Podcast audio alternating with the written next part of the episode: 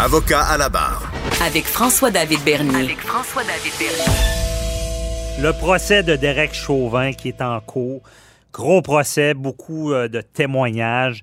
Euh, vous savez, c'est l'affaire George Floyd qui a ébranlé euh, le monde entier, on peut le dire. cet homme là, qui était plaqué au sol avec un genou du policier dans le cou et qui en serait décédé. il y a des versions différentes qui, durant le procès, parce que, bon, évidemment, d'un côté, on dit que c'est un meurtre et qui euh, a agi avec une force euh, excessive euh, pour ce qui est du ministère qui, qui poursuit Derek Chauvin.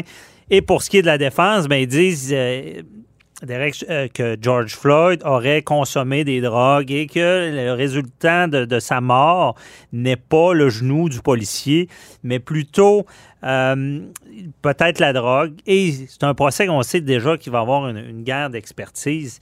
On voulait l'œil d'un policier pour analyser ce gros procès historique-là, savoir comment un policier voit ça, ce qui est arrivé, le, genre d'intervention.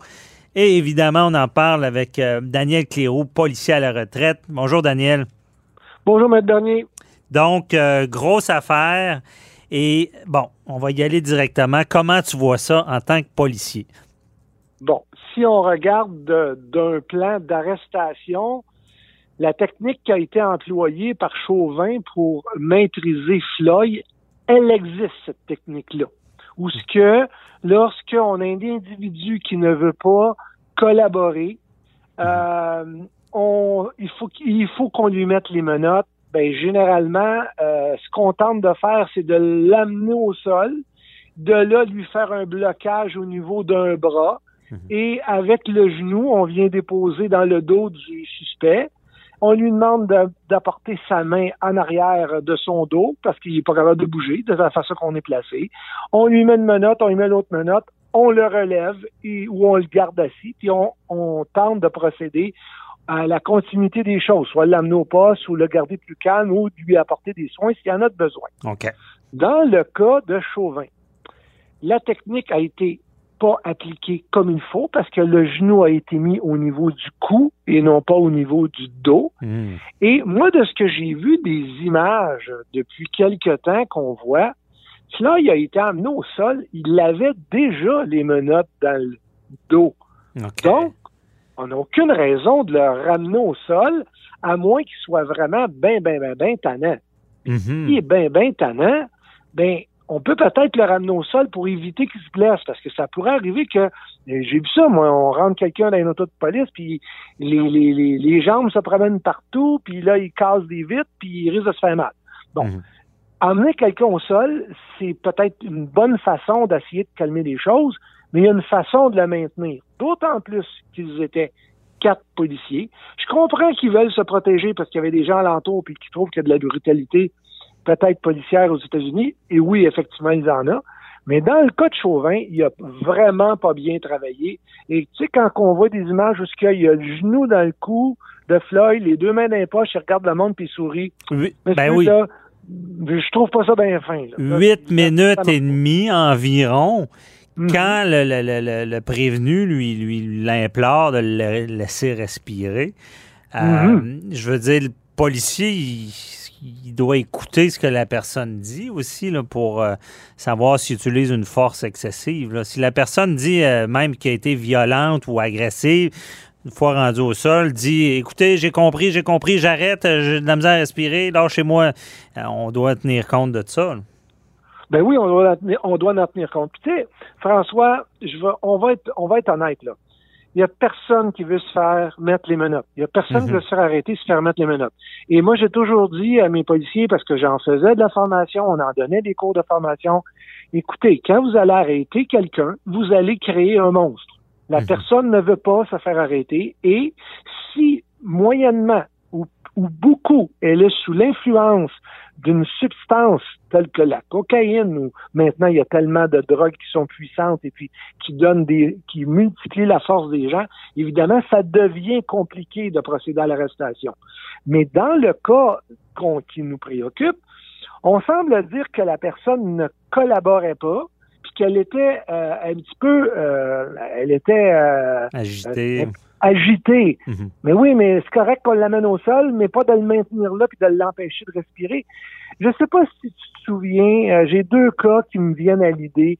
Dans les années 90 à Montréal, quand le policier arrête quelqu'un, il l'amène en cellule et finalement, euh, la personne est décédée un an plus tard euh, à l'hôpital parce qu'elle avait manqué d'oxygène, mais c'est une technique semblable qui avait été appliquée. Ah et là, on parle des années, on parle des années 90. Là.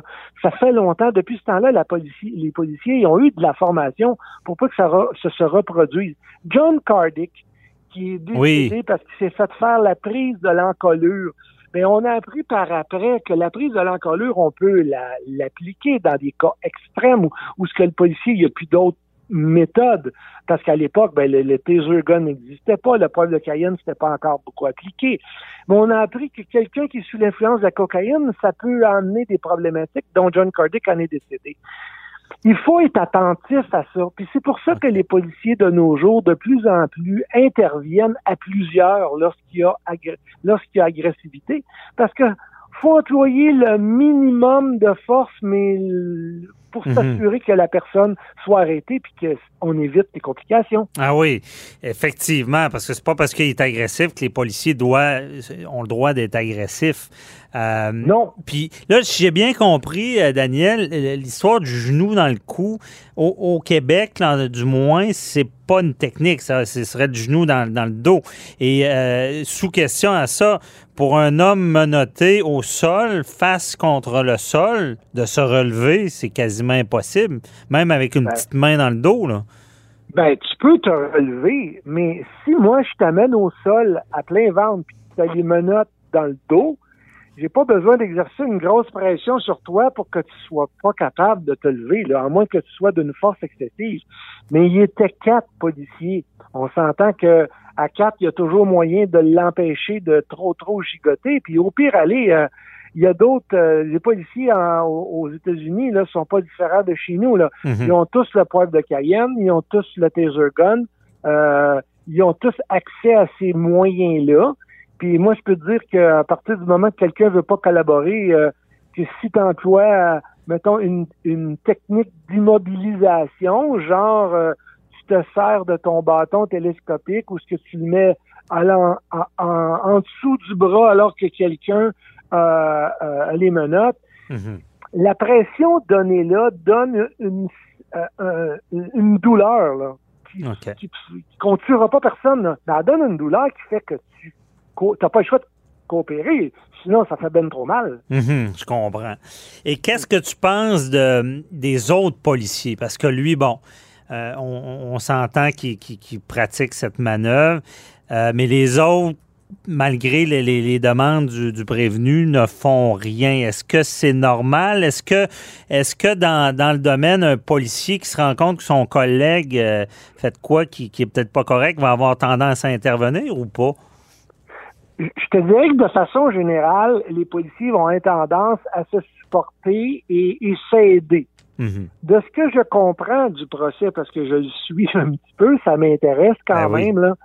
Là, on apprend que les policiers viennent dénoncer le comportement de Chauvin, son attitude et son agressivité lors d'arrestations qui durent déjà depuis plusieurs années semble comprendre qu'il y a plusieurs policiers qui voulaient pas travailler avec lui. Ça, ce mhm. que ça fait, on voit ça dans toutes sortes de milieux, là.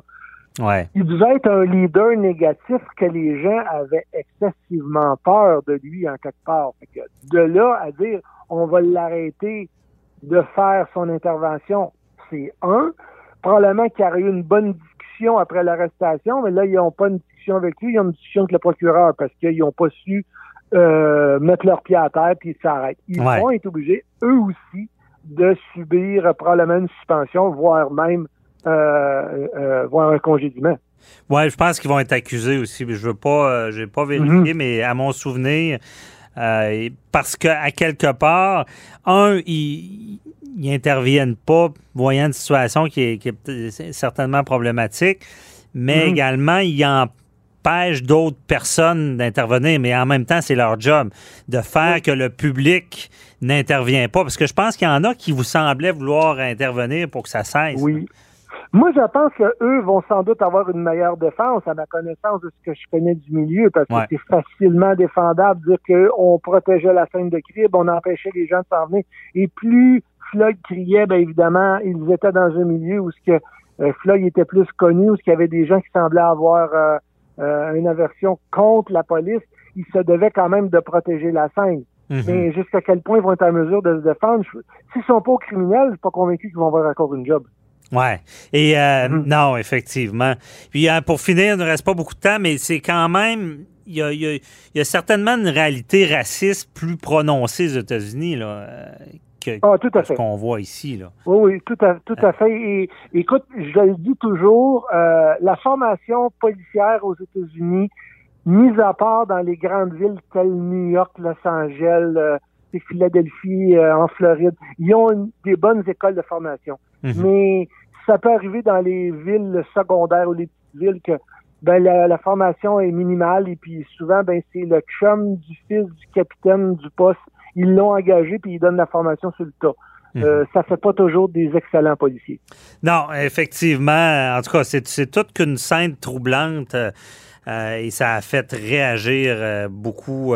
bon, ça, ça en espérant que ça fasse changer les choses parce que ça n'a pas d'allure. Mais c'était très intéressant de savoir un peu ce qui se passe. Puis je retiens que le genou dans le cou, en tout cas, ici, c'est pas trop une technique. déjà, ça en dit long. Euh, mhm. Parce que, bon, c'est ce qui est terrible euh, avec cette situation-là, puis cette vidéo-là qui a été. Mhm. Merci beaucoup, euh, Daniel Thierroux. très intéressant. On se reparle pour un autre dossier. Ben, j'espère bien. À bientôt. Bye bye.